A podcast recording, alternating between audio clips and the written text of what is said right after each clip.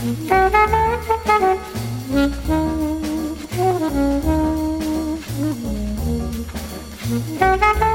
you.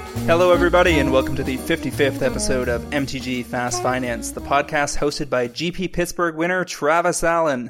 MTG Fast Finance is your weekly podcast covering the world of Magic the Gathering, finance, collection management, and speculation.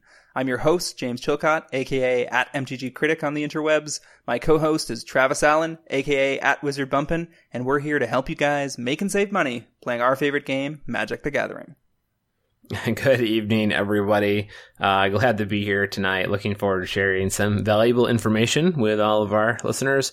Our show is sponsored by MTGPrice.com, the leading MTG finance community. Sign up today at MTGPrice.com to manage your collection, track your specs, and read articles by some of the best financial minds in the hobby. Uh, a bit of information from one of our new sponsors, FaceToFaceGames.com is Canada's largest Magic the Gathering online store with the best selection of singles and products nationwide.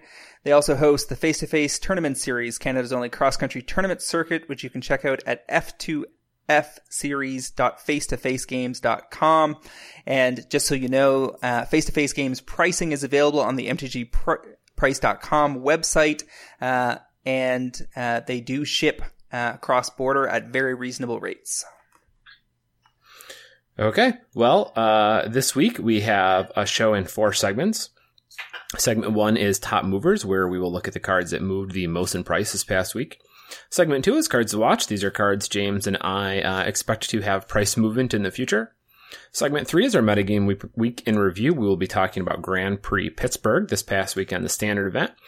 And segment four, we're going to do uh, readers questions from the readers, I guess listeners, probably not switch readers. Uh, we have two quick things we're going to touch on, and then we have a couple couple topics that people ask us about. We'll we'll kind of go through those. So we are going to start this week uh, in top movers. Our first card is Foil Sleight of Hand from 9th edition, and I'm pretty sure we talked about this card not that long ago. Uh, yeah, the seventh edition one was on our list last week. I've got the ninth edition one here uh, this week looks like inventory is uh, only at $100, uh, but there is a market price of $40. So it looks like after the 7th edition foil was gone, somebody moved over and cleaned out the 9th edition ones. Not a play that I would be eager to make with Modern Masters 3 right around the corner, uh, and this basically being the only blue cantrip in the format that's legal. So I could see them reprinting this, and I don't think original foils are really going to hold much weight. Uh, maybe seventh edition ones at best, but here we are, anyways. Yeah, I mean, this is the the motion here is on the premise that between ad nauseam, uh, the reinvigorated blue red gift storm uh, deck list, and pure steel paladin, uh, as well as the occasional you know, blue red prowess deck. You have a bunch of different decks that are running the card.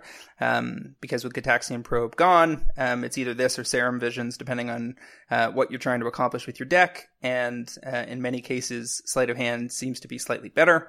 Um, but yeah, I mean, it's not a foil I want to be holding if fresh foils with great art show up on the scene. Nope.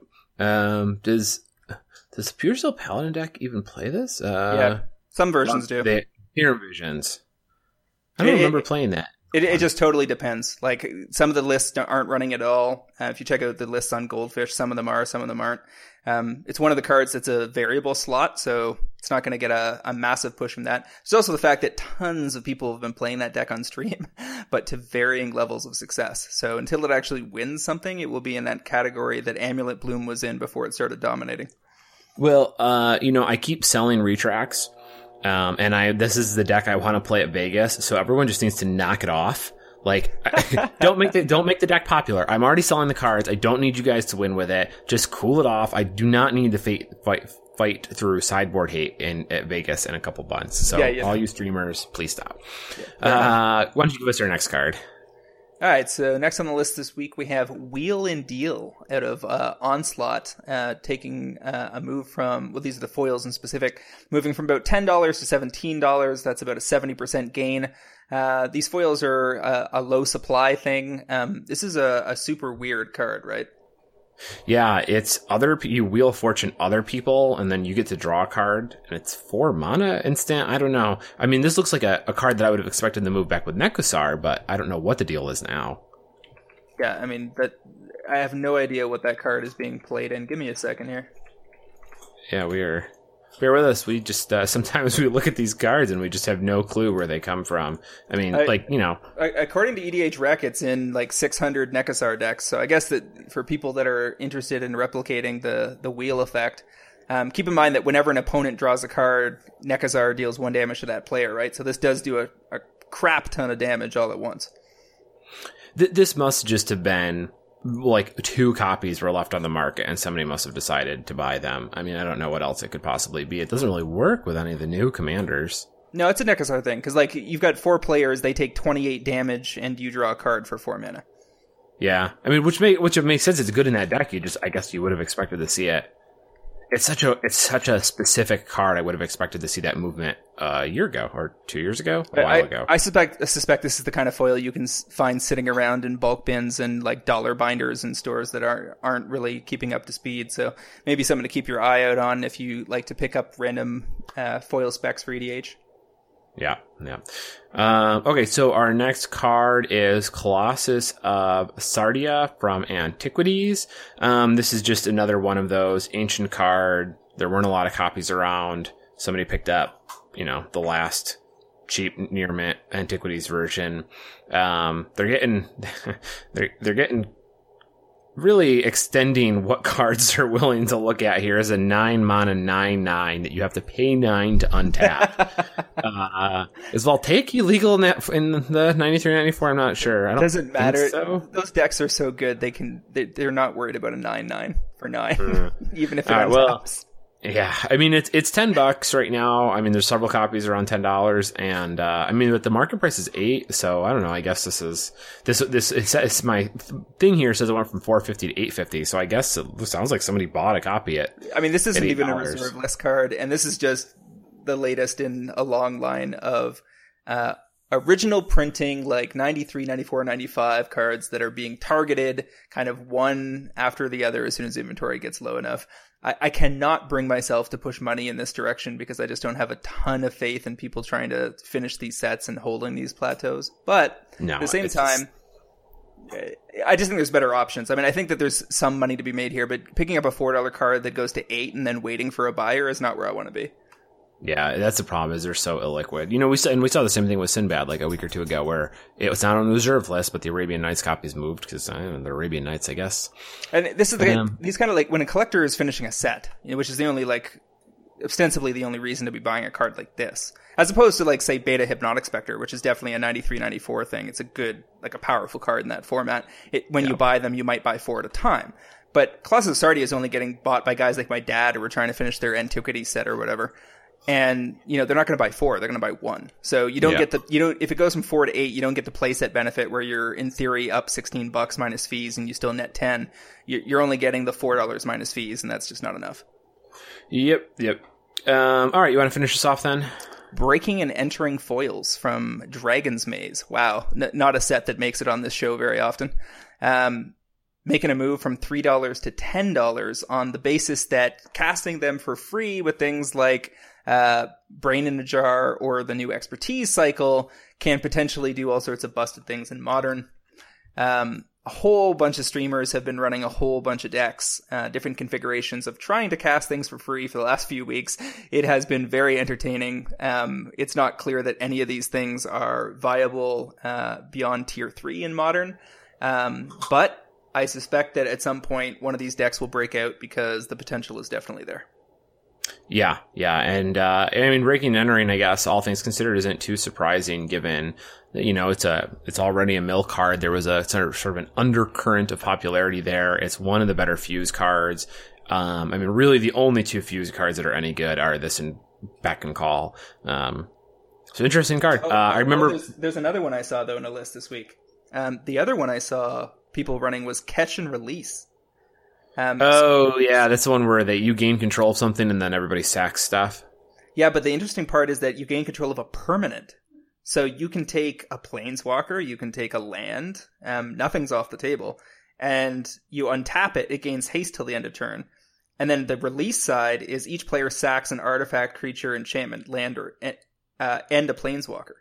So um, you could potentially grab something devastating like a Gideon, use its ability, then make it one of the things. Oh no, I guess you don't get a, a window to use the ability or anything, but um, you still do get to steal one of their things and then clear the board. So Yeah. um, uh, I don't know how good that's going to be end up being versus something like Beck and Call, which is a little more uh, a reliable of an end game plan. Um, but breaking and entering mills eight cards and then lets you take a creature card from the graveyard um, onto the battlefield under your control against haste until the end of turn. So if you flip over something big um, from a deck like Tron um, or somebody that's running something kind of scary. Um, uh, that doesn't go straight back in their deck like Emrakul would, I guess, right? Uh, yeah. Well, no, this still works. Uh, you can still steal Emrakul with this. Because both Because- sides resolve at the same time.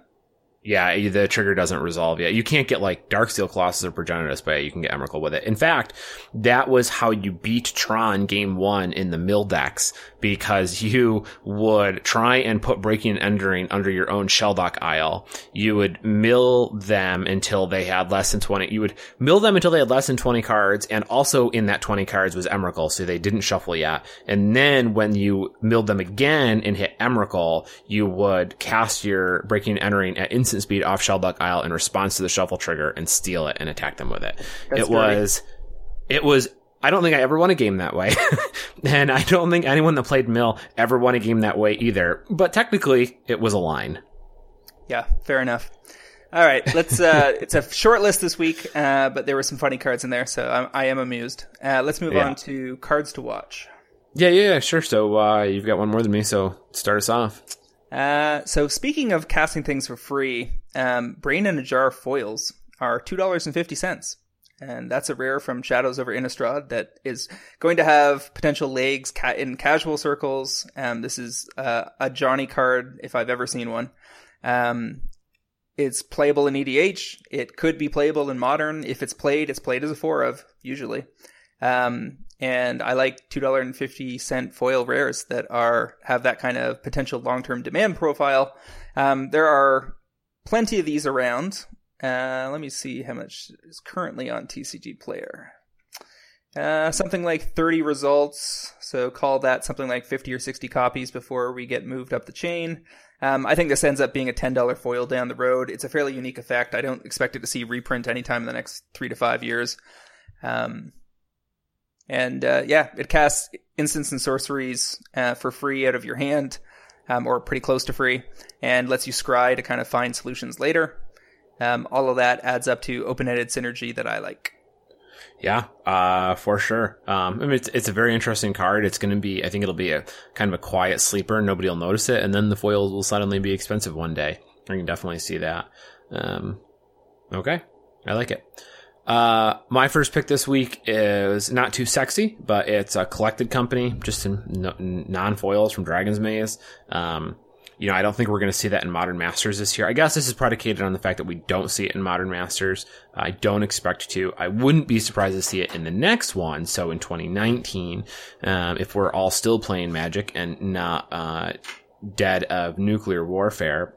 Um, but but collective company is still like 10 bucks uh and you know the supply is reasonably deep but it's the i just checked like the fourth most played green spell in modern and the other ones above it are like ancient stirrings and nature's claim. So not uh not too much competition there. It's it's like the best green spell that actually does something meaningful. Um it's a really powerful card and it's you know i feel like tomorrow you could look at the price of this card and it would be $20 and you'd be like oh yeah okay that seems reasonable. Um it's just it's that's that's a very reachable price for this card and uh, another another year or so of uh, of drain on collected company is definitely going to push the price closer to 20 so um, i mean you know I, I guess the opportunity cost is a little on the higher side um, for for what's likely to be a little longer of a of a, mat- a maturation period, but I, I do think that this is twenty dollars before it sees a reprint, so long as it isn't this year.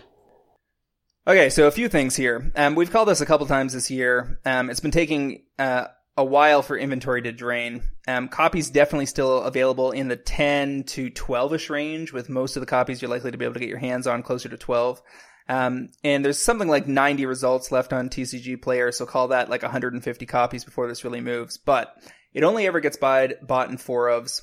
uh, the the card is uh, proving to be fairly resilient in modern. It fits into a lot of different decks. Pretty much anything that wants to be taking advantage of uh, a mid game uh, restock effect to get additional creatures into play and cause trouble. Everything from uh, uh, Abzan lists to combo oriented lists to um, Bant uh, spirits list and so forth has been running the card. So it's got a lot of different homes. And I also like that you see like a stratification of the pricing on TCG. Not everybody is willing to sell this card at $12. You got some people posting it at 13, at 14, 15, 16. It's not going to take too much longer. You know, I give it say probably six months to 12 months for it to make a real move. Um, and the other thing is we know for a fact it's not getting printed in Modern Masters 2017 because Khans block oh, is not included. That's a really good point. I forgot about that. So, I mean, I think I, I, think the pick is solid. Um, it's one of the the better cards in modern that uh, has not hit a twenty dollar price point that it probably will deserve. Um, and I think you're right. Like we, we might get it the next time. It's, it's probably a shoe in for Modern Masters 2019. Um, assuming that mo- modern is not on a slippery slope, uh, based on you know recent indications that uh, the format is not going to have quite as much support as Wizards was giving it a few years ago. And I was going to say something, even if you if you didn't bring that up, is I guess the other part of this is I like this, but I have to throw in the caveat that I am becoming a little less confident in modern specs than I was in the past. Um, I still think cards like Retract can be great choices because they can explode, but you're sort of like staples that you know kind of grind up over time. Um i don't know if that's quite as strong as it used to be. I feel like that market's getting a little soft. So i have to say i've been looking a lot at a lot more at edh cards um when i'm trying to consider my longer plays than modern. I mean all i have to do is look at my pile of abrupt decays to know that um, a fantastic card uh, in modern may not necessarily move, especially at rare. It, it, makes me more inclined to be looking at four of mythics than four of uh, rares, um, and especially if they're say fall set rares versus say winter small set rares or late summer small set rares that typically have more potential long term because those sets just aren't opened as much. Yeah, yeah. Um, okay, so what do you got next for us? So, keeping all of that in mind, um, I've still been putting some money into both SRAM's expertise and Yahenni's expertise. Um, I'm not super stoked about the buy-in point for these cards. I, I picked them up in the like four to five dollar range. Um, I think that they're ten dollar plus cards down the road for um, the same reasons we were discussing before. That because they can cast almost anything for free. Um, uh, uh, in both cases, uh, three casting cost or less. Um, it, it's not unreasonable to imagine that they will find a home um, both in casual and EDH circles, as well as potentially in modern if people figure out the right deck. Um, uh, SRAM's expertise does some really cool things in black white tokens that I've been testing. Yahenni's is is more of a seems like it needs to be more metagame dependent. I mean, you have to have a bunch of three toughness or less creatures in the in the uh, metagame to uh, make a minus three minus three sweeper effect uh, relevant, and you want to be dropping something fairly specific after that. Um, so, you know, I, I, don't think you need to be in a rush to pick these up. They're certainly not at low supply by any means. Um, and I think it's just something to put on your list as watch what happens with these, uh, the expertise cycle, because at some point somebody will figure out how to get one of these into a top eight, and then that foil will take off. Sure. I mean, I think these are very interesting cards um, that are going to be kind of on the fridges and interesting in modern for the format's you know continued existence. Um, so yeah, these these prices are you know it's hard for me to. I guess when I look at these, I'm a little more interested in the card that they're casting for free right now. Um, but that doesn't mean that there isn't movement opportunity for these at all. Uh, you know, you could see. Um, you know, if you're using SRAM's expertise or Yahenni's expertise to cast restore balance for intra in, instance. Um, you know, the restore balance is going to move huge, but the Yahenni's will also move. Uh, there's going to be room for that. So I think these are great cards to keep an eye out for at, you know, when you're trading F and M or what have you. Um, cause they're, they're pretty much all upside and they're all good in EDH too, right? Like you have that additional vector. Uh, my only concern with Yahenni's expertise is that's the game day promo, right? Uh, the full uh, art promo, yep, yep. and it is pretty cool looking. Uh, that, that's a very good point. And and SRAM's expertise is actually cheaper right now. It's closer to four, whereas Yahenni's is at six. So if I had to pick one of the two, I'd go with SRAM's. Um, I, as I said, I don't think there's a rush, and I think that you're going to get a chance at these foils uh, at a discounts during like early summer sales. Um, so just keep an eye out for it. Yeah, SRAMs. SRAMs is also really interesting that it's um, you know, that's that's a cool card in a deck that doesn't exist today, which is sort of tempered steel affinity, because you get to drop three one one artifacts off of expertise and also cast your tempered steel with it. Uh, or something else in, along that line. So it's hey, you, you, could see it show up, especially if Mox Opal ever gets banned in Modern. Um, I would imagine Affinity turns more towards a Tempered Steel build, um, and it would be very good there. So that's a not, not not a relevant vector today, but at least you know a pathway. Um, Okay, my other card this week is Blasphemous Act, but I'm looking at foil specifically. This was reprinted in Commander 2014 and 16 recently. Um, so it's the non-foils there's a million copies of, but the foils we still only have Innistrad copies of, which is, uh, was like 2009, I think, uh, at this point. So going quite a ways back on foil Blasphemous Acts, the supply is low. Um, looks like you could probably buy in around six right now, between six and seven, maybe. I did manage to find a playset at five and I picked those up. Um, but I haven't seen any that cheap elsewhere.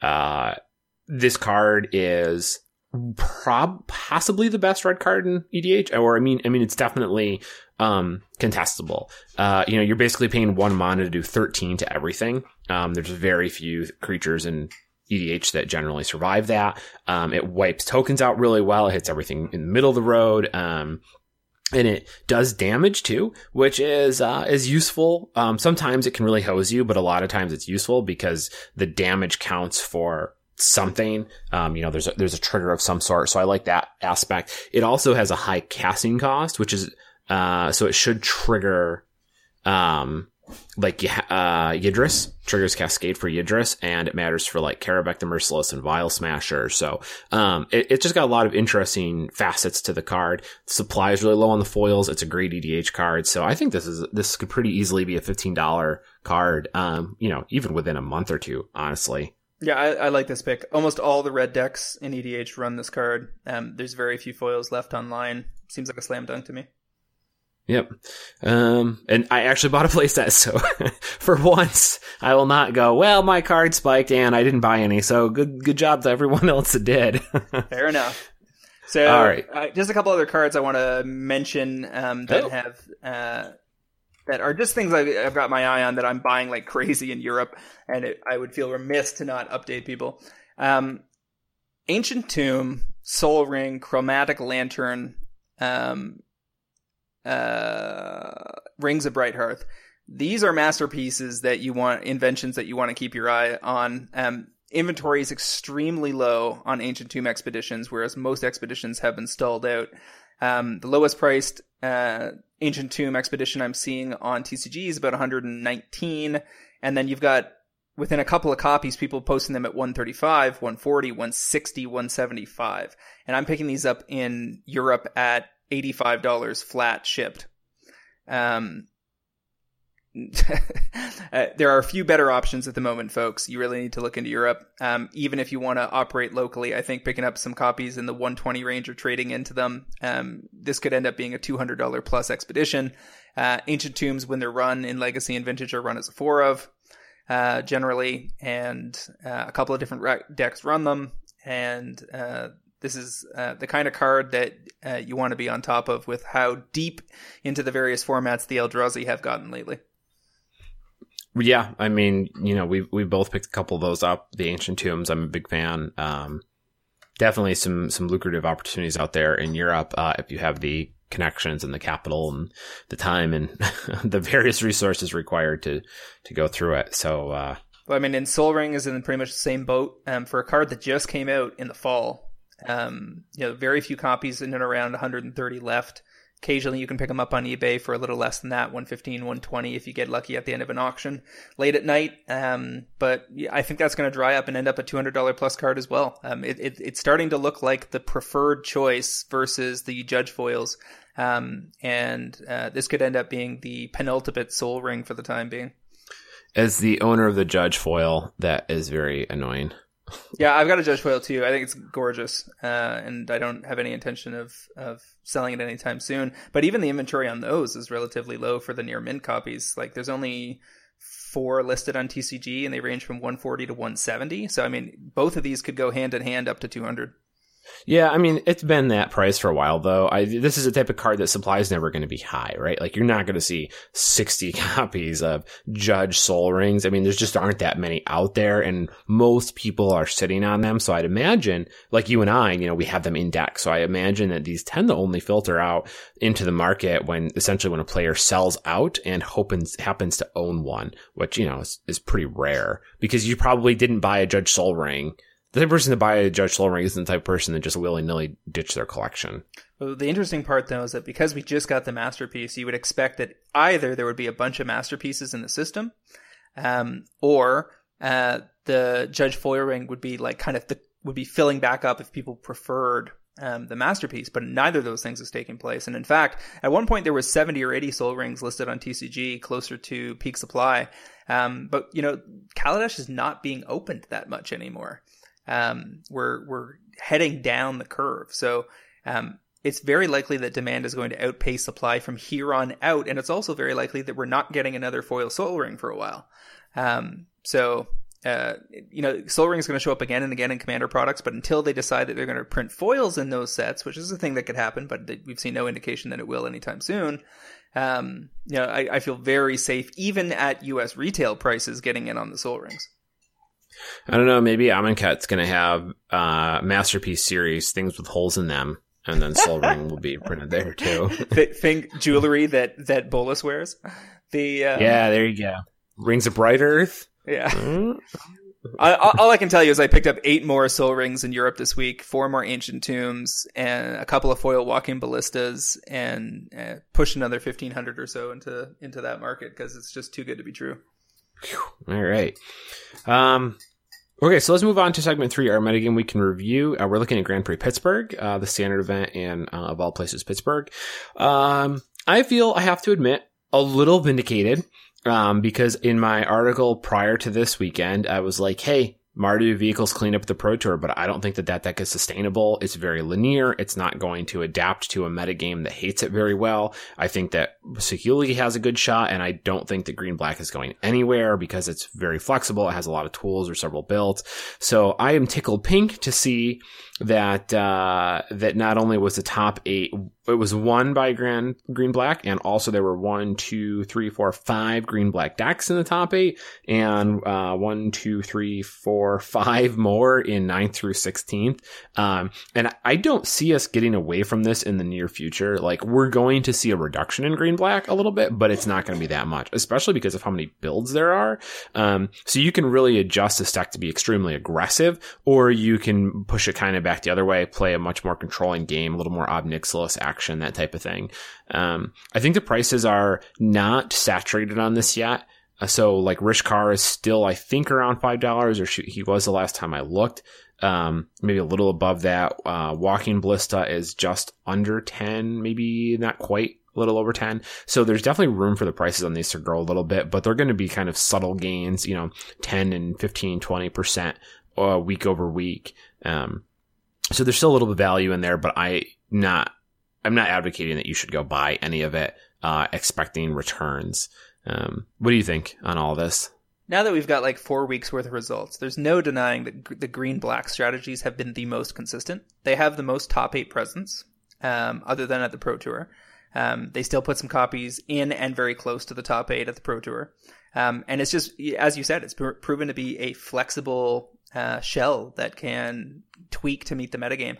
I th- I still think that you know all three of Mardu vehicles, the various green black decks, copycat, um, all have a shot on any given weekend. Like the, the power levels are not the, the gaps in the power levels are not as important as the skill of the player, the experience of the player, and the tweaks they've made for you know last week's metagame.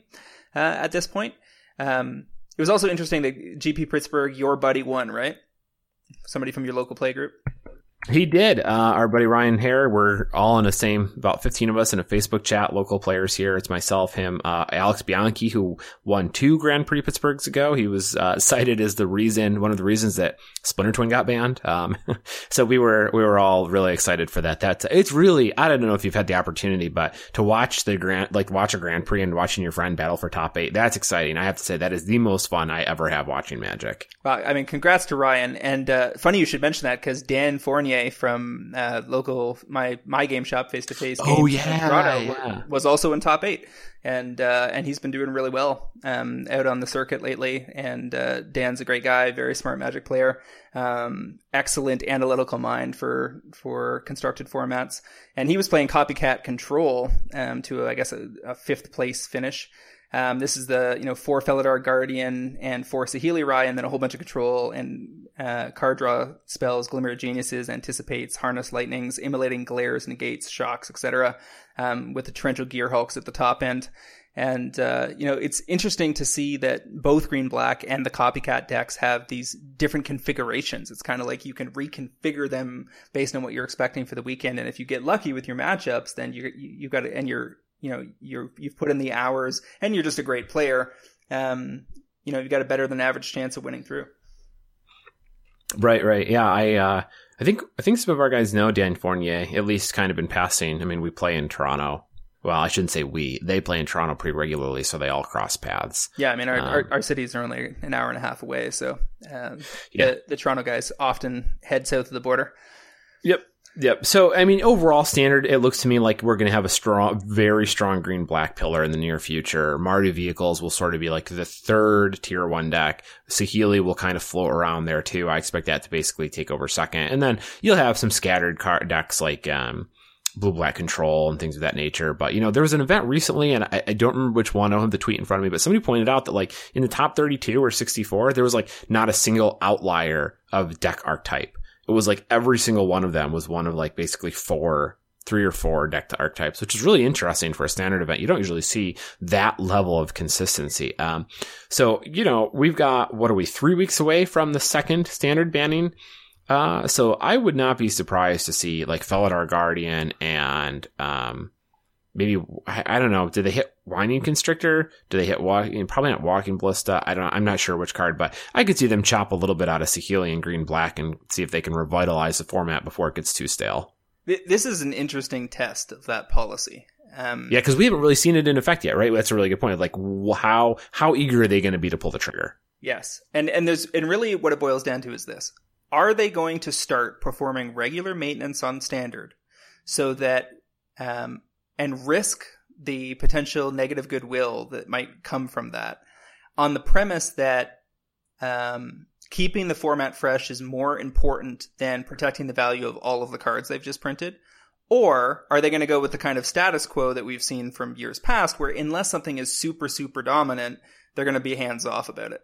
Um, this will be a very good indicator, uh, uh, a signal in the next couple of weeks as to how we should be investing in this format and on what basis. Um, Felidar Guardian is not a dominant card right now. That combo has not played out to be the boogeyman that we were expecting. That's not to say that it couldn't end up in that position later this year once we get some additional cards from new sets. Who knows what crazy brokenness, if they really did miss it. And I find that so hard to believe, but let's say that they missed it. They um, say they have said that over and over. Sam Stoddard said, "Yep, we completely missed it." If if they missed it there, what else did they miss that's coming out in Amonkhet that that is that is also that makes it even more busted? And if they know that it, you have to imagine that given the uproar about the printing of this combo, they may have gone back to look at and did a double check on what's coming out in the next couple sets to see if they also missed other interactions. And if they find that they did indeed do so, then we might get a preemptive ban. Um, on on the other hand, they could just decide to to to wait until it's a real problem. JR, who uh, is over on Money Draft with Jason Alt, brought up a, a, really good point. He's like, you know, there's a, a narrow subset of, of effects that tend to lead to broken combos. Um, and, you know, a lot of them start with the word whenever, um, because that, that really sets off some of these chains. And, uh, he, you know, he's like, I don't understand how they can Like they, they should have the small list of effects to check for, like before it goes to print. Like, okay, everybody stop and look through the format and see if any cards match one of these mechanic effects. And if it does, we need to double check and make sure that there are no infinite combos. Like bound, like uh, flickering permanence immediately is a good thing to go through and be like, uh, is there any chance that this is going to be busted? Um, you know, does that something say whenever X untap? Because eh, maybe we should really think about this and make sure we didn't put any two card combos in. Three card combos is fine, but uh, int- yeah, I don't know. I don't know. It, it's one of those things where it kind of reminds me of like the FBI and the CIA and they're happy to cultivate the image that they are everywhere watching everything and know everything because th- people thinking that they are is useful. Uh, in the reality of the situation is they can't watch everything and they can't know everything. So they don't want people to know what they don't know. Right. And so Wizards wants you to think that this is all sort of on purpose and they, they are observing all this and whatnot. But the fact of the matter is they, they just, they aren't. Well, I mean, the, the thing is that sets go through a multi-month design and development process, and during a lot of that, they are doing constant testing in the Future Future League, which is the internal um, standard play league, where they do in fact assemble decks, play them, test them, provide feedback to design and development, and then they iterate. But at a certain point, you get down to the last couple weeks of like putting a set to bed where you've got to finalize your list. And what can happen that I can believe will lead to these kind of situations, having been on these kind of cycles in, in other parts of the industry, is that, um, you know, a problem arises in some other portion of the set and development provides pushback and says, we're cutting these 10 cards. We need replacements. And they've got some backup cards that have been cut earlier and they pull them in and they make some tweaks to them that seem appropriate at the last minute, but they don't have time to go back and do a full testing cycle again. And that can be how some stuff slips through. And normally what happens is that just means a card is a little better than it's supposed to be or a little worse. Um, and no, it never really ca- creates an uproar you know, I, I don't know at what point Felidar Guardian came in, but these are the kinds of situations that could arise. And honestly, I think we can forgive them um, on occasion. The real issue is that the power level of the best cards in Standard has been so much higher than the average card in Standard over the last year. Talking about things like Smuggler's Copter, before that, Jace Vryn's Prodigy, Hangerback Walker, um, Emrakul, The Promised End, uh, Marvel when it was at its height. These cards feel ratcheted up just a little too high. Like they were designed, given a little boot juice at the end to drive the hype train. And I think that that's a, a dangerous space to be in. It, it's important to make, I, I think that their policy of making, uh, story, key story points into exciting cards like they did with Emrakul is an important thing, but they need to temper uh, fine tune the process of adjusting the power level on these cards so that the formats are a little bit more wide open. There are more possible playable decks and cards, and you know things don't just get whole swaths of cards are just not knocked off the table due to the power differential. Yeah, it's. I, I, guess I see where they're going for it. You know, they're trying to make those cards exciting and interesting, but uh, yeah, it does invalidate lots of strategies. Maybe their concession to that is opening up a second ban window so that they can kind of, you know, let the cards explode onto the format. And then if they ended up too good, which may or may not happen, they can ta- bring them back. I don't know. You know, it's, it's kind of hard to know what nuanced strategies they're trying in house until we're years and years past. So, I mean, uh, an interesting uh, example here is that Saheeli has floated back down into the $12 range. Um, originally mm. p- picked up at four or five, sold out at 20 for most, a lot of us. Um, pretty happy to be, have gotten out when the getting was good on the vast majority of my copies, um, given its current price point. And, you know, what will happen if they don't ban the combo? Can she climb again, or are people just too going to be too scared of bannings on an ongoing basis to get, go in deep on these cards? I think that this definitely moves again if it's not banned. Uh, I would guess that that's a very, I mean, it's had a bad two weeks, but I still think that it's extremely plausible that people are like, eh, this might get banned. I'm a little reluctant. And then if it, we go through that window and it misses it, it's safe until Amonkhet. Um, so I could see this shooting back up. So if this gets down to like, you know, we've got three weeks. If this drops down to like eight or nine dollars, oh, that is really tempting. That is real tempting. I mean, because you would have a window to sell it again if it spiked, because they wouldn't ban it unless it suddenly became a really big thing again. But you'd have that window to sell it first. I mean, I don't have numbers on the percentage of format that was playing green black, but if I had to guess, I would say that the two copies of Copycat that made it into the top 16 at Pittsburgh um, are roughly equivalent in terms of uh, push through percentage from day one um, into the top 16 to the green blacks. You know what I'm saying? I think a lot a lot of people have have come to the conclusion that green black is the deck, and I bet there was a lot more green black decks than there were copycats. So the fact that we got two of 16 is still you know a decent showing, and could get pushed higher if if the deck gets additional cards. Okay, so uh, that's that's a good it's a good look at standard. Let's jump into uh, segment four, kind of reader questions. Um, but there, there were two websites, James, that you wanted to touch on briefly, I think, before we got too deep into those. Uh, which one did you want to talk about first here? Yeah, two things I wanted to uh, draw people's attention to. Um, one is a startup called Cardsphere, uh, a new platform for trading Magic the Gathering.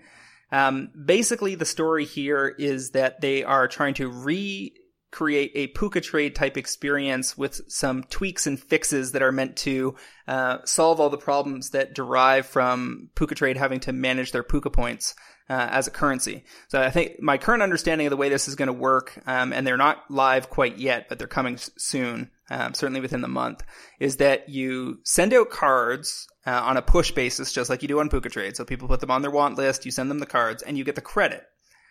Um, and you pay a slight fee as a seller to send the cards.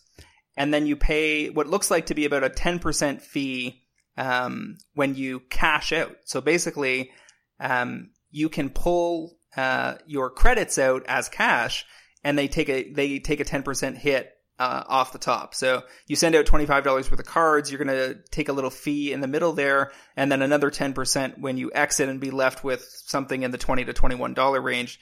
So something in the neighborhood of maybe a 15% fee. Um, this has the potential to be very interesting as an alternative to PucaTrade for those of us who um, whose main concern isn't not having cards to send out, uh, of which many of us have thousands. It's more about how do I get to liquidity from uh, after I've sent out a couple grand worth of cards. Yeah, this is this is curious. It's basically like somebody's taking PucaTrade and TCG Player and shoving them together. Um, I, I guess I don't know. It's it's it's hard without having more details to really kind of make a judgment about this. It's a curious concept. Um, I'm wondering about the cash out via PayPal. Like, so if I have you know a thousand points, is the cash out is it floating? Is that does that exchange rate float or is it locked against the dollar? Because if it's locked against the dollar value, I guess that's that locks the card values within the system, right? My, understanding is it's not floated. There's no exchange rate going on at all. This is just a fee per, by percentage that they're charging to, for you to get your money out. So if you want to pull out 25 or 50 or 75 or 100 dollars, they'll give it to you in cash and they're taking their fee. The way that's probably going to work is that they're going to pre-fund the system with a lot of money. Um, so that they can, uh, because, you know, money never enters the system, right? That's the, that's the weird part. Um, it these payouts have to be funded based on uh, the uh, cash that they're capturing at the time that you exit. If you follow my meaning, um, because the the buyer doesn't pay in cash. Yeah, so they the so the CardSphere, the system ends up receiving points when somebody sells out. How are they giving points back to people? Well, there's no points. It, it, it's missing on their page, but I'm going to go ahead and guess that what I just said is not entirely correct. And I think we're going to have these guys on the show next week so they can straighten us out. But okay. the the what it what I'm guessing is actually happening is the buyer is paying, but the money goes to the system, so they end up being kind of like PayPal. They're holding a bunch of money and they can make money on that um, because it's not all getting pulled out at once. Um, and then they're getting a cut of the cash um, when you exit uh, to cash. So okay, so so I guess uh, as I kind of wrap my head around it, it sounds like almost like it's essentially PucaTrade, but the points are real money. Like you're not deal. There isn't a other currency. There isn't a point that you're kind of exchanging money through. It's just you have like fifteen dollars in your account, and you buy a card for thirteen dollars worth of that. So it's it's it's digital money. There's no conversion rate, which As far as I can tell, I mean, if they're not taking cash from the buyer into the system, which isn't properly detailed, as I said on their website, um, but if they're not doing that, then the only way this works is if they pre-fund the site with a tremendous amount of money, and then the problem, and and then you you know you're they are funding um, the exits based on the commissions they're gaining on the premise that everyone's not going to pull out all the money at once. It's kind of like running a bank in the 1920s. Mm-hmm. Um, the problem is that if everybody, if there is a run on the bank, then they would they would run into trouble. So I need to get some clarity from these guys uh, on the show next week about how exactly this is all going to work. Yeah, and I still don't see. I, I'm not. It's not clear to me. So if I have, you know, I send somebody a card and I get fifty bucks worth of credit in my account, and I go, okay, I want to cash out. So they send me money from PayPal, and my account empties. Well, I just sent the the system. I sent CardSphere fifty dollars worth of whatever. Uh, but how does that make it back from CardSphere to the public? Because if you don't, then you are just permanently reducing the number of dollars in the system every single time somebody sells out. So got, I don't see the venue where it flows back into the system. Oh, because they're, cause they're taking a cut on, on the way out. They're taking 10% off the top. So you sent $50 in cards, but you're only capturing 45. They get to contribute that five to the, the pool, uh, as it were minus whatever fees they paid uh, via PayPal, which is going to happen potentially twice, right? Because the, the the the buyer. But what I'm saying is, what I'm saying is, when CardSphere cashes people out, they receive digital funds. I don't see anywhere on here where CardSphere is ever putting money back into the like back into people's accounts. Where does CardSphere give people money? Because if they're not doing that, then there's never any money entering people's accounts right? Like there's a th- million dollars worth of value within the user accounts as people sell out that million dollars goes down but how is it ever going from CardSphere back into the into the market yeah so i mean uh, to, to make sure that we don't slander CardSphere's yeah, plans. Yeah, that's fair. we, we, we, may as well wait and ask all these questions uh, live and get some clarity. So take everything we've said about these guys with a grain of salt, um, and I'm sure they, they will be happy to show up and give us uh, the full detail, and then we will grill them properly next week. Uh, I would much rather rush to judgment without any information whatsoever. That's far more my speed. Uh, the other car, the other site we were looking at was ManaTraders. This looks like a MTGO subscription service for renting cards. So it's kind of like, uh, what is it, Title or, uh, Microsoft's old MP3 store where you didn't buy songs. You just essentially rented a library for a monthly payment. Um, the, the prices on this are pretty wild. It's, you know, 10 bucks a month basically seems like it allows you to play Pauper, um, just kind of rent Pauper decks. Uh, in, you know, if you want to play, if you are, if you play Moto daily and you want to, um, to really swap between standard and modern decks regularly, it's 60 bucks a month. That is a good chunk of change. And I, I'm sorry, I guess, I guess I have not described the system yet for our listeners. So do you want to give them a rundown? Sure. So the, the thing here is that you play a subscription rate and then you get to rent cards and decks up to a certain tick value. So at the basic level, you're paying 10 bucks a month for up to 100 ticks worth of deck value. 35 a month, you get 350 ticks and $60 a month gets you 750 ticks.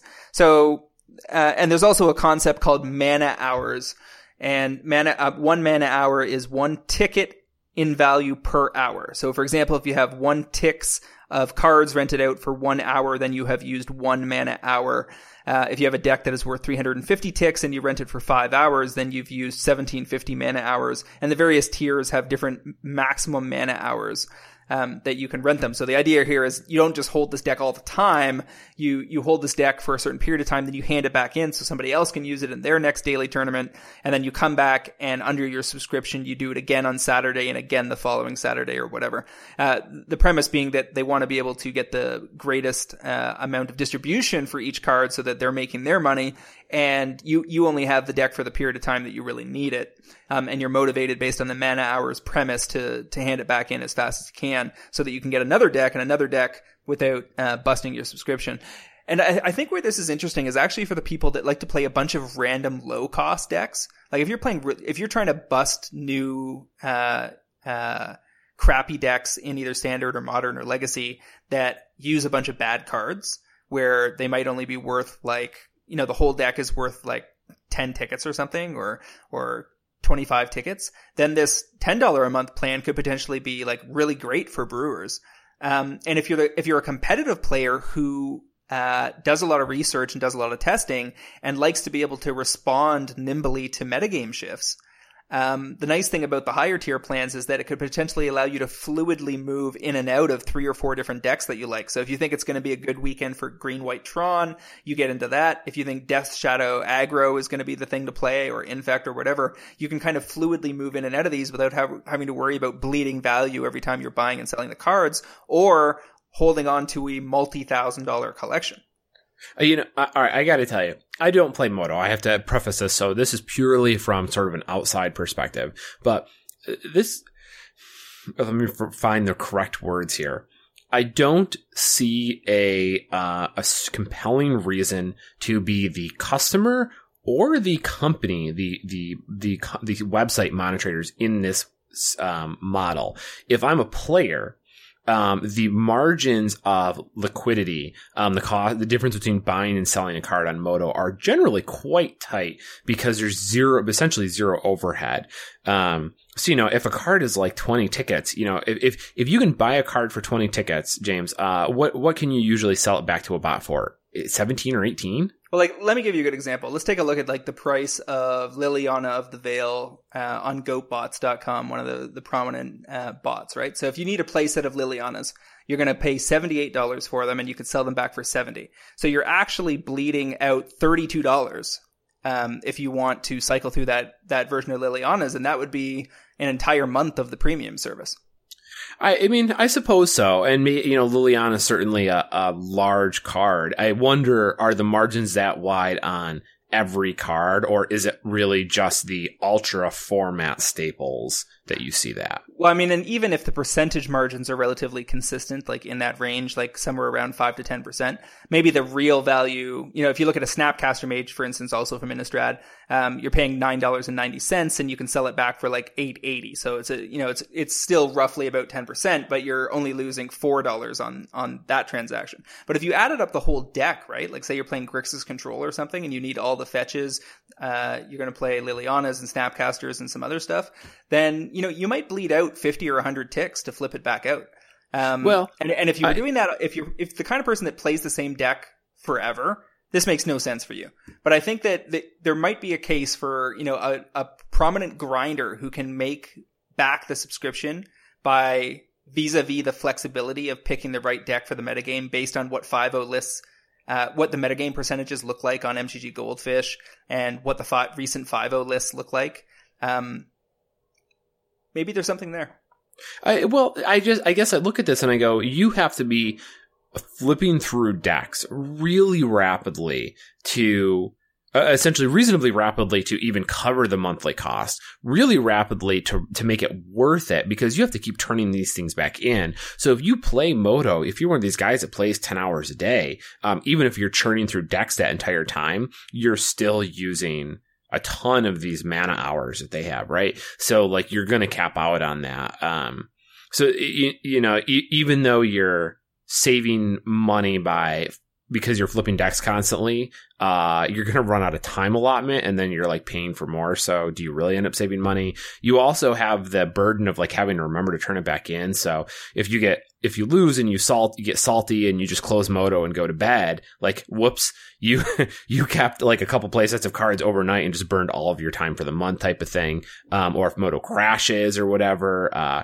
and you know, on the flip side, you know, and the flip side of this is if you're ManaTraders, how many people, how big is your market for this? Like, how many people really switch decks that fast to make this a profitable model? As, and even more so, I'm also concerned, like, with, you know, the future of Moto sort of more up in the air today than it really has been in a long time. You know, is this really a, a model that you're shoving on that you're kind of, okay, this is what we're going to do, uh, when it could all go up in smoke in like two years? Yeah, I mean, this is not a year I would have chosen to uh, launch a Moto piggyback startup.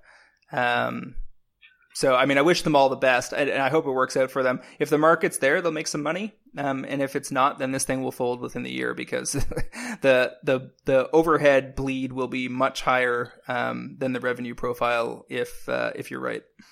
Right. Yeah. And again, I don't know anything about these people and I, you know, I wish them all the best. I hope they're successful. I just kind of look at it and go, yeah, I don't know. I really like, at least with CardSphere, I'm like, okay, I can kind of see where this comes from. This could be useful, but this one just, uh, it, hmm, I, I, much harder sell for me.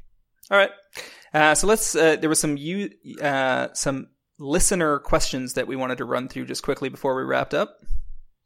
Yeah, yeah. So uh, we're going to talk about a couple of these. So the first one comes from. Oh wait, hold on. I have the tweet. Uh, oh God, what is this Twitter handle? Uh, W no femoral twenty two fourteen uh, said asked if we can talk about um you know when are you supposed to trade down a twenty dollar card for like four five dollar cards like kind of how do you make those decisions if you're if you're in the middle of that trade? Uh, that is only a great idea if you think that the $20 card is stalled and the $5 card is about to pop. So if you were trading out a couple of abrupt decays a couple months ago for Force Saheeli Rai because you were convinced it was eventually going to get busted, um, you end up looking brilliant because you turned your static $20 into 80 minus fees um, that's a good place to be. Um, you don't want to be trading down like that when both are stalled or you're trading out of a modern or legacy staple for a rotating uh, set of standard cards. Um, unless it's you're doing it because the alternative is cash that you don't want to spend. Um, uh, if you've got a lot of money wrapped up in your collection and that those, you know, you're not a regular seller, you're not rot- you know, cycling through your collection and, and getting full value out of it, then those kind of trades are good just because they prevent you from, from spending money out of your wallet. Yeah. I, you know, I, I, I think of it in this context as you, you have a card that's worth $20 and you kind of have this idea in your head of what is its, what is its tr- likely trajectory, right? Like, is this a card that I think is just going to stall in price? Do I think it's going to rise? If so, how likely is it to rise and how high will it rise? How far can it fall?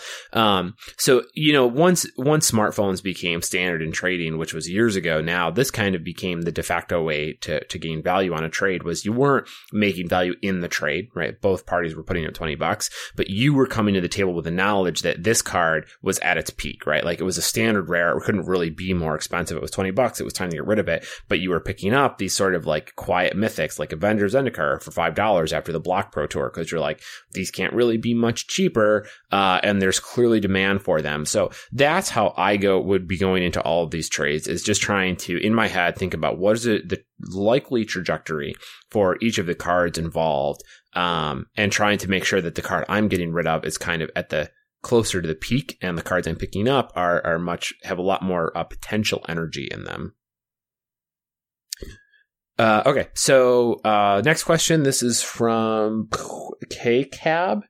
Uh, you know, he wants to know about the Modern Masters 2017 allocations and the implications of that. Um, and we have kind of a similar question from Miro Boto, kind of the same thing. Um, I mean, that's kind of, it's kind of a large topic, I guess, to unpack. But uh, you know, what what do you?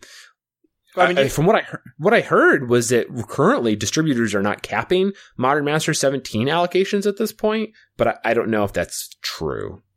I suspect it is along the lines of, um, they're they had a pre-existing plan to try to test and see um, if they open the floodgates how much the product will sell it could be an indication that they feel pretty confident in the product. If you think the set is jam packed with value, um, then leaving the floodgates open is a great idea. If the set is uh, of lesser uh, EV than the last two and lesser than Eternal Masters, um, then it's going to end up being a very bad idea because the story, the narrative around the set will be that it's rotting on shelves, rotting at distributors, and you're going to see boxes drop into the 150, 165 dollar range um, on the basis that people are getting them at like 130 or 140 from their distributors. Um, the to be clear, the the story as you guys were telling it, you know, telling it on Cartel Aristocrats from the the vendors that were on the show was that the you know on prior sets of this type they were clearly limited. They you know with modern masters they could only get access to x number of cases. I think it was just a, a handful. Um, modern masters 2015 was significantly more but it still had a limit. Um, i think most of the, the vendors i remember talking to about that set got like uh, two, three, or four cases, and some of it was direct through Wizards. In this case, there there is no Wizards direct to the stores. It's all coming through the distributors, which leaves uh, the whole um, you know, cap concept to be kind of nebulous because depending on which distributor you're working with, their caps are going to be, are really going to be order determined, right? Like they're going to take the 50 or 100 stores that they deal with, um, and in some cases hundreds of stores, and, and they're going to look at their first wave of orders and decide how much more to uh, pull down the pipeline from Wizards, right? Hmm I mean, that, that's a fair point about the set being jam packed with value, and, and Wizards wanted to put more boxes on the market. I hadn't really thought about that too much. So that's that's a valid reason to try and put a lot of copies out there. And they might have tried to pack it a little tighter, given that Modern Masters 2015 was a little flat. But you know, we talked about this a week or two ago as well. I'm I'm just in general very um, very apathetic about Modern Masters 2017 from a like do I want to buy boxes type of perspective. Um, it's just not a market that feels really robust anymore. So, uh, I, I, I guess, it, and you know, especially with what we saw with Eternal Masters. So I'm, I'm kind of just watching this from a distance. I don't want to be involved with any of this at all. Uh, people have said like, oh, you know, they're underselling the set because they haven't been making a lot of noise about it. I don't think that's correct. Like we're still in the sale, like core sales sales period for Aether Revolt, right? So it's not time to be trying to sell through another set already. Like they're going to make a lot of noise in, in the next couple weeks when the timing is right because this thing comes out on March 17th, 2017, M17. Like somebody in marketing picked like the super cutest date possible um, for the release. Whether a uh, late winter release is going to prove to be better for them than the summer releases have been in the past will be an interesting uh, an interesting question. And it could be that the allocations are higher because they think that this sales period will see the target market have more money in play. Um, but you know, we'll, we'll see how it plays out. I'll, I'll, tell you this much. I'm not rushing to the table to pre-order no. and, and I'm not going after Japanese boxes until I see what's actually in this set and get a sense of the, the depth of the inventory.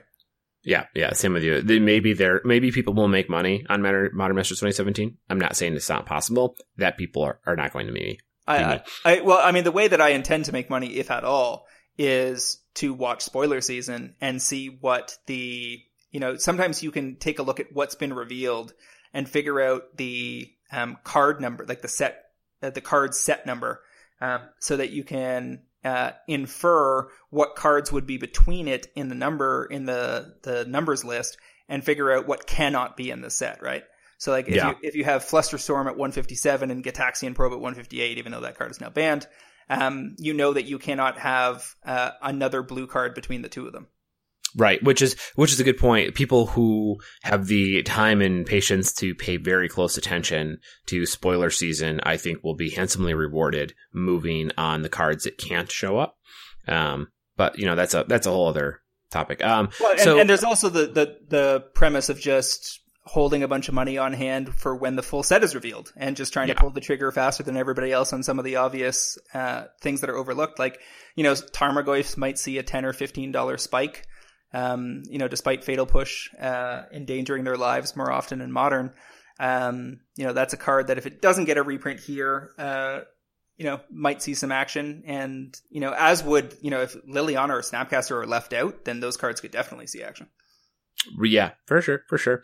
I would expect probably like mm, one or two cards to react within 20 minutes to two hours of the full spoiler. And then yeah. I think you'll probably see several more fall within a week or two. Um, I don't think they'll all go right away. But then again, the market's been moving, feels like faster and faster um, over the last months and years. So maybe, you know, maybe the. It, it, we'll see quite a few cards react uh, really quickly. I don't know. It'll be interesting the other factor in play here is this kind of muddled narrative that's come out from their continued mishandling of perceptions of how much they are supporting this format. I mean, there's a mm-hmm. bit of a, a, a, push and pull going on here because they're about to put out a new Modern Masters product that suggests that Modern is still um, on the table as a core format, but there's other all these other indications that eternal formats in general are being kind of left to the side. And it's not that all of a sudden there are far far less modern tournaments or that modern is being far, played far far less locally. But you know this this started with them getting rid of the modern pro tour and making them all standard pro tours, and it continues as they um, pull uh, have reduced coverage of modern events, have um, talked about modern less in in public venues and are, are generally sending a bunch of signals that have people wondering whether they can reliably invest in modern as a format uh, in in the coming you know weeks, months, and years, and and know that they're going to still get to play that two years from now. Whereas two years ago, if you'd asked me, I would have said, "Oh, modern will be around for at least a decade." Um, you know, the the the at a certain point, this wasn't a discussion about whether modern would survive. It was would legacy survive when they were switching all of the tournaments to modern. And then there was the period a couple years ago where Star City switched all of their um, their uh, legacy events to modern events, or the vast majority of them, and everybody was like, "Oh, they're they're leaving legacy in the Dust Bowl," and already that was like six months ago, and already the the this the narrative has now shifted to, well, is that also going to happen to modern?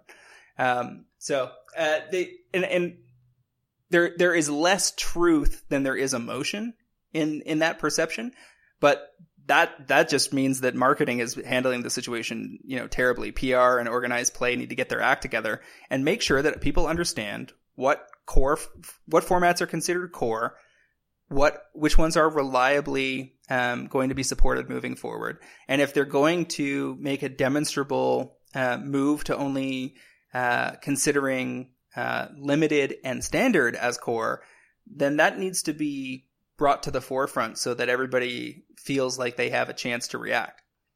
Yeah, this, this definitely feels like a point where the community is sort of, you know, we have our divining rod out, uh, you know, trying to trying to read the bones as it is of, of, of determining what wizards, what messages wizards is trying to send. And they may not realize at all that they have or at least they probably know it now, but didn't realize it heading in that they were kind of undermining the public's uh, confidence in the format because people still love it. But yeah, you're right. Like, uh, did, these mean something, or is this just a happenstance that we seem to get several clues that indicate that modern's not quite where they want to be anymore? So, um, Right, and, and, I've been vocal for the entire year, and we've discussed it multiple times that I, I don't think that that eternal formats make sense for Wizards as a business. If if yeah. they were if they were in a high growth period, and it was like all guns ablazing across multiple formats, it just wouldn't matter. But because growth and revenues have been single digit, they they keep saying single digit uh, growth which to me, if you're not naming a specific number and you're not making a big deal out of it, it means it's it's much lower than you would like it to be. Um, they are, there's been lots of indications that they're looking for other ways to build revenue and, you know, through additional product releases, through the shortening of, and then the shortening of the standard, um, uh, life cycle and then the switching of that, the flipping of that switch back the other way, um, when, you know, standard participation rates started to drop. Um, and it's always looked a little bit like they're flailing for most of 2016 and into this, this year as well and it, it leaves you wondering what kind of custodianship is actually set up to protect the formats that we know and love.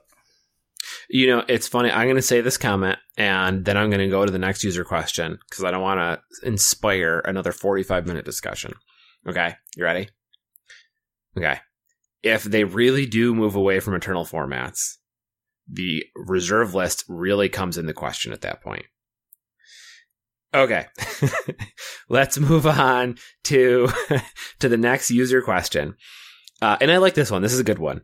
Uh, your what is your oh wait, what was the guy's name? Uh Quad Nines wants to know what is your best whoops win? Like, have you found a, a box full of an old bulk rare that you forgot you'd spiked on that had spiked for some completely unrelated reason? Uh, and you're like, oh, well, look at that. I have a bunch of money.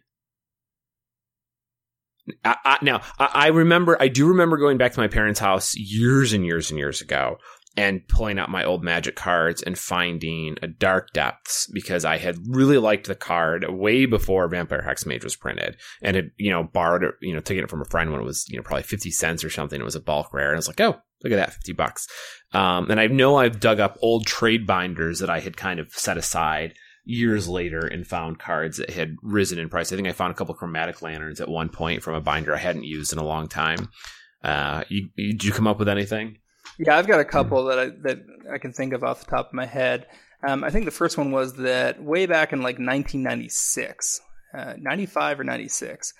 I'm pretty sure I want finished second in a vintage tournament running some kind of crazy gorilla shaman brew where I was just destroying everybody's artifacts. Um, and I think I won a candelabra of Tawnos that I then put into a my male jewelry box that has all my cufflinks and shit that never see the light of day. And, and your thumb rings, I assume. And yeah, um, I did have an earring at one point in high school, uh, so yeah. those are probably in there, and some like African necklaces that I wore at some point in in the distant, foggy past. Um, seven seven hemp necklaces. Yeah, sure, all, all that kind of nonsense that never that was purchased and never worn. And I think the candelabra sat there for a better part of 10 or 15 years until it was worth significantly more money than it was at the time.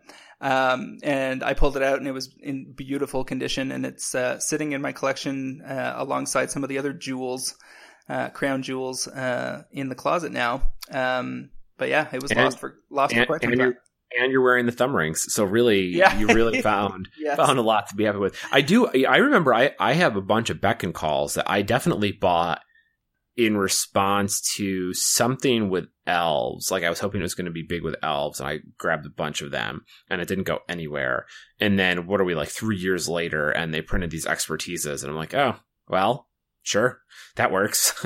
like I paid like quarters for them, and they're like three bucks now. I'm still sitting on them because I think there's definitely more upside, but that was a pleasant pleasant realization that I had bought that many because I definitely forgot about them. Well, I mean, it was your fault that, that I bought one dollar foils last summer, and they ended up being worth 10, but it's not like I lost them. Um, yeah. I, I, guess the other big whoops win was when I bought the super collection. Um, when I went to this guy's house and had like only about 20 minutes to browse through like 30 or 40 yeah. binders. Um, I vastly, to my benefit, underestimated the value of the collection.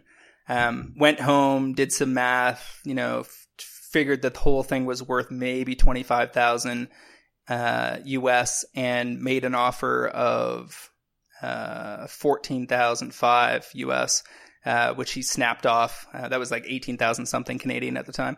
Um, and you know his wife was thrilled because they got to remodel their kitchen and then when i we went over with the truck and picked it all up i didn't really have a chance to look at it for a few days but then when i started flipping through binders i i, I slapped myself in the forehead and i was like holy shit every single set is complete not just that he has a full play set of every card, like there was four non-foils of everything, but there was a foil on the back of all those play sets. So mm. going through the seventh binder, the seventh binder was worth like $1,900 US by itself. Seventh, seventh foils are crazy. And yeah. th- there was, the whole collection ended up being worth 45 grand or something. And, and I was able to unload it in the States for in the mid twenties, you know, within three months of buying it.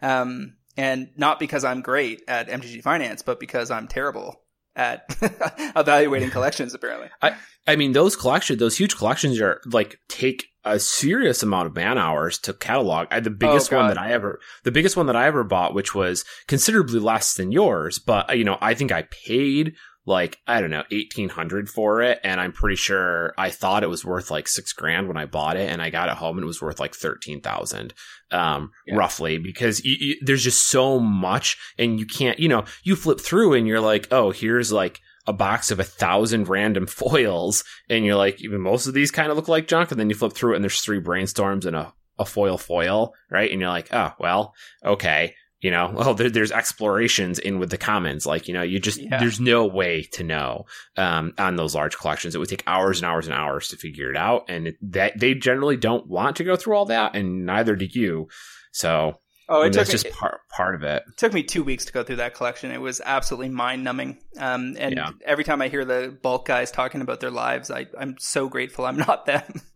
Yeah, those are fun like every now and then, but it, you reaches a threshold where you're like, this is just not amusing anymore. I feel like those um, guys, those guys are like like minor league drug addicts because they get these like awesome. every time some weird little thing spikes, they get these awesome highs where they get to go through all their boxes and pull out the buried treasure, and that's a that's a wonderful feeling. But you still have to flip through cards for hours all week all week long and it's just it's not it's the kind of mind-numbing labor i i just can't do even if i'm front of, in front of netflix like i managed to get through super the super collection but when it was done i said i'm not buying another collection for years yeah my hands get sore actually like the muscle the muscle on my underneath my left thumb from just pushing the cards constantly. Yeah, yeah um, you, you, start thinking about how thick of a pile you want to pick up at a time. That's when yes, you know it's you, you're way too deep down the rabbit hole. Yep, yep. Um, you know, and, and on a similar note though, you know, I've said this before and I will say this every time it comes up. you know, don't get rid of your bulk rares. Like, keep all of them. They will always be worth 10 cents. There's no reason to sell them today unless for some reason, like, you really need the space or you need a couple bucks. Just keep them and just have them hang out. You know, I have my box of bulk rares. There's, I don't know, like six or 7,000. Um, that I've accumulated over the years from buying collections and just I dump all my standard cards in there, all my standard rares as the format rotates and they're not worth enough. And basically, if the card's worth less than five dollars, I leave it in the box. So like, there's some Norn's Annexes in there too, stuff that's not bulk, but basically isn't worth bothering to sell in TCG Player. Um, because that's a constant whoops. You know, I went through and I would say out of the the multiple playsets of Retract I have, I think I pulled at least two or three playsets out of that box a long time ago. I pulled like 15 Contagion engines out of that rare box uh, when that spiked to ten dollars. Um, I have I you know every time a card spikes, I go through and I flip through and I'll pull out a playset or two. Um, so it's just you know you're just like well whoops, it's sort of like an intentional accident almost. Like I'm just leaving the door open to these opportunities. So um, I think if you've got a good bit of bulk rares, that is a really good way to just keep getting paid over and over without having to put any effort into it. Yeah, I mean, the, the, fantastic thing about this super collection situation was that, you know, the collection itself took up the better part of a room.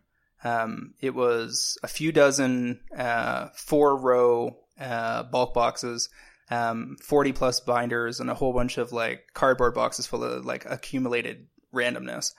And there was no way for me to sell that through to whoever was going to buy it in the States. So the part of the collection that I ended up selling um, was really only like 10 to 15% of the total cards because it was basically everything that was $10 or more um, that I could get in three passes through the binders um, without you know getting really granular about it. And you know the the guy that bought it was super happy to get the tremendous amount of value that I offered. I was super happy to get the value versus what I had paid.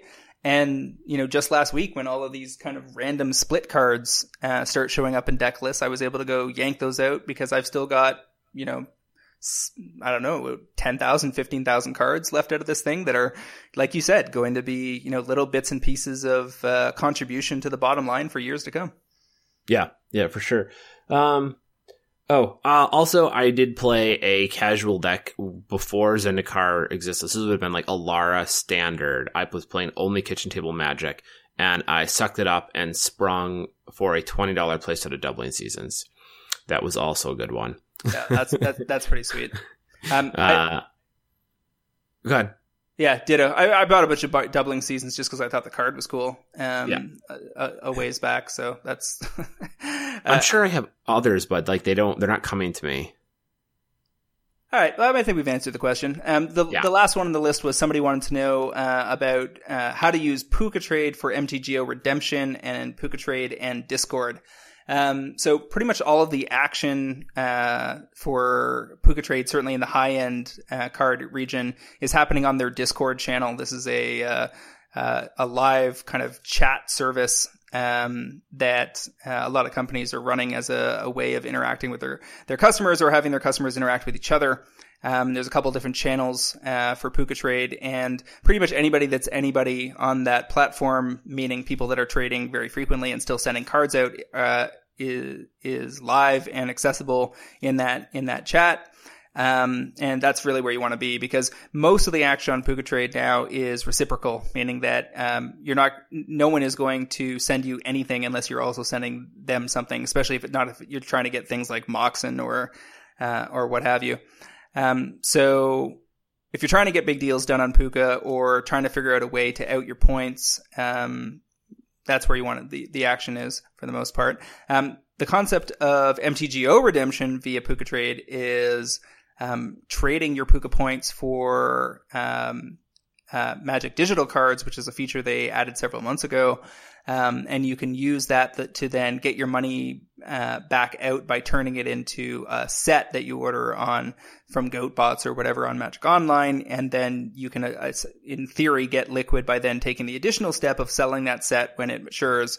Um, that's a lot of steps uh, for me, and if you've got if you're desperate to get out and you've got the time and energy to put into all that, um, it might only take you 20 or 30 minutes to arrange it. Um, I would much rather just sit on my Puca points and get the drip, drip, drip I'm getting without offering any bonuses whatsoever. I've got about 600 bucks left in that system.